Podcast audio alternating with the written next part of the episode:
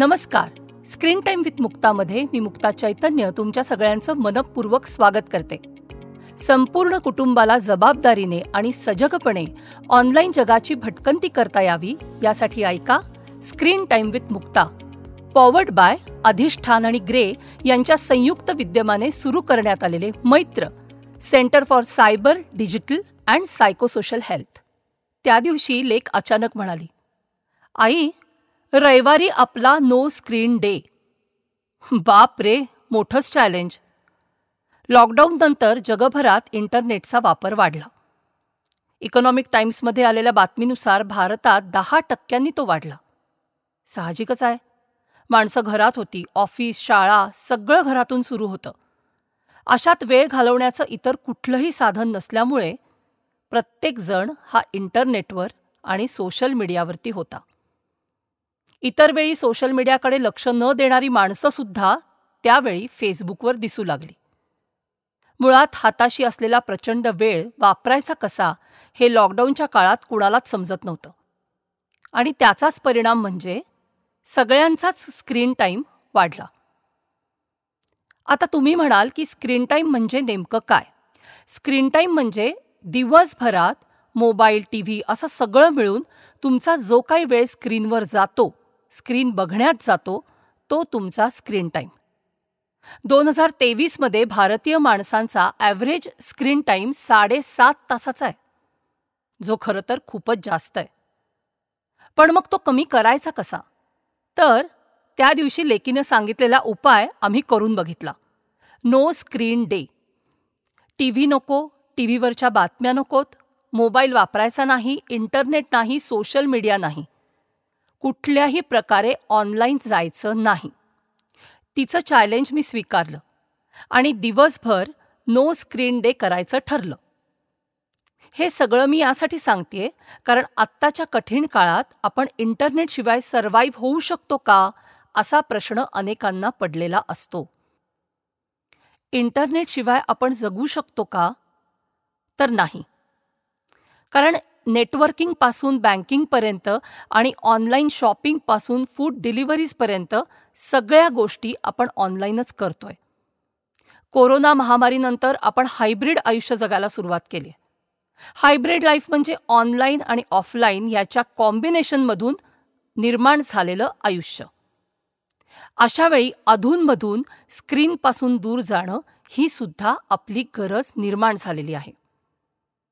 काही वर्ष सातत्याने गाडी चालवल्यानंतर काही गोष्टी आपण आपोआप करतो की नाही? म्हणजे मेंदूला कुठल्याही सूचना न देता आपण गाडी चालवतो की नाही? डावीकडे उजवीकडे असं आपल्याला वळायचं असेल तर आपण मेंदूला सांगतो चला आता डावीकडे वळूया आता उजवीकडे वळूया.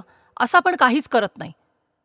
तसंच काहीसं इंटरनेट आणि सोशल मीडियाच्या बाबतीत आपलं झालेलं आहे. व्हर्च्युअल जगावरची डिपेंडन्सी तयार झालेली आहे. लोकांशी संपर्कात राहायचं कनेक्टेड असायचं तेच एक महत्त्वाचं साधन आत्ता तरी आपल्याकडे आहे. त्यामुळे इंटरनेटपासून पूर्ण सुट्टी हे आपल्याला काही शक्य नाही. मग काय होऊ शकतं? तर थोड्या वेळासाठी एखाद्या दिवसासाठी काही तासांसाठी आपण स्क्रीनपासून लांब जाऊ शकतो ज्यालाच म्हणूया नो स्क्रीन डे तर आम्ही एक दिवसाचा नो स्क्रीन डे केला. सकाळी उठल्याबरोबर मोबाईल हातात घेतला नाही. किती बरं वाटलंय म्हणून सांगू? ऑनलाईन जगात काय सुरू आहे याचा काहीही पत्ता नव्हता. आपली नेहमीची कामं घरकामं वगैरे सगळं आटोपल्यानंतरही भरपूर वेळ हाताशी होता. त्यात काही गोष्टी एकत्रितपणे केल्या तर काही आपापल्या. मला जाणवलेली सगळ्यात महत्त्वाची गोष्ट म्हणजे मोबाईलचा डाटा बंद केल्यानंतर आणि टी व्ही बंद असल्यामुळे अंगावर सतत येऊन आदळणारी माहिती थांबली. गरजेची नसलेली ढिगभर माहिती खोटी माहिती चुकीची माहिती फोटो व्हिडिओ सोशल मीडियावरती स्क्रोल करताना नजरेसमोर येणाऱ्या हजारो गोष्टी ज्याचा आपल्याला काहीही उपयोग नसतो ते सगळं थांबलं. आपल्यापर्यंत काय येऊन पोचेल हे आता आपण सांगू शकत नाही. आपल्या ते हातातही नाही. माहितीच्या बाबतीत निवड आपण आता करत नाही. त्यामुळे जे जे आपल्याला मिळतं ते आपण वाचत ऐकत बघत सुटतो. आपल्या लक्षात येणार नाही इतकी प्रचंड माहिती आपण सतत कन्झ्युम करत असतो. पण नो स्क्रीन डेमुळे माहितीच्या या अखंड प्रवाहाला एकदम ब्रेक बसला. आणि मला कमालीचं शांत वाटलं. ऑनलाईन वाद मतभेद चर्चा कुणी कोणाला कसे टोमणे मारले कुणी कोणाला कसे शालजोडीतले हाणले कुणी काय पोस्ट केलं कोण कुठे गेलं होतं चालू घडामोडींबद्दल कुणाचं काय मत आहे या सगळ्यापासून एक दिवसासाठी सुट्टी मिळाली. मी लांब गेले आणि डोक्यात झालेली अनावश्यक कलकलही थांबली.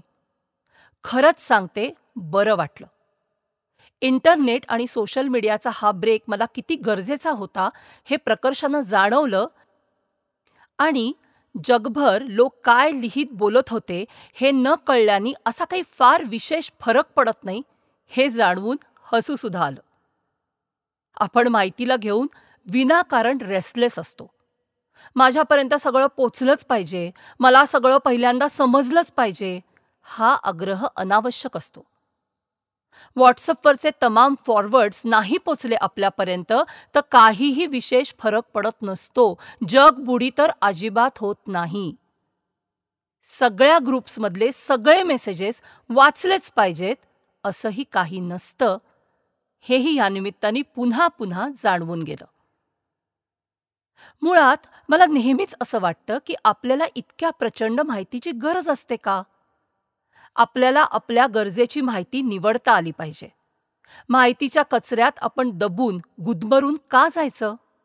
जे आवश्यक आहे जे समजून घेता आलं पाहिजे तितकंच आणि तेवढंच निवडता आलं पाहिजे. माहिती ही जशी ताकद असते तसाच तो एक अत्यंत जीव घेणा गुदमरून टाकणारा प्रकारही असतो. तर दुपारपर्यंत आमचं घरकाम जेवण आणि इतर काही बाही टाइमपास झाला. तरीही साधारण बाराच वाजले होते. नो स्क्रीन डे केला तेव्हा जाणवलं आपल्या हाताशी किती प्रचंड वेळ असतो. एरवी आपण सतत वेळ नाही वेळ नाही म्हणून कुरकुरत असतो. पण इंटरनेटवर जाणारा वेळ वाचवला की आपल्या हातात वेळच वेळ उरतो. मग आम्ही दोघींनी बोर्ड्स गेम खेळले चित्र काढली वाचन केलं लोळत पडलो मी तर मस्त झोपले. तरीही संध्याकाळचे पाच एक वाजले होते. अजूनही दिवस आमच्या हातात होता. मग काय?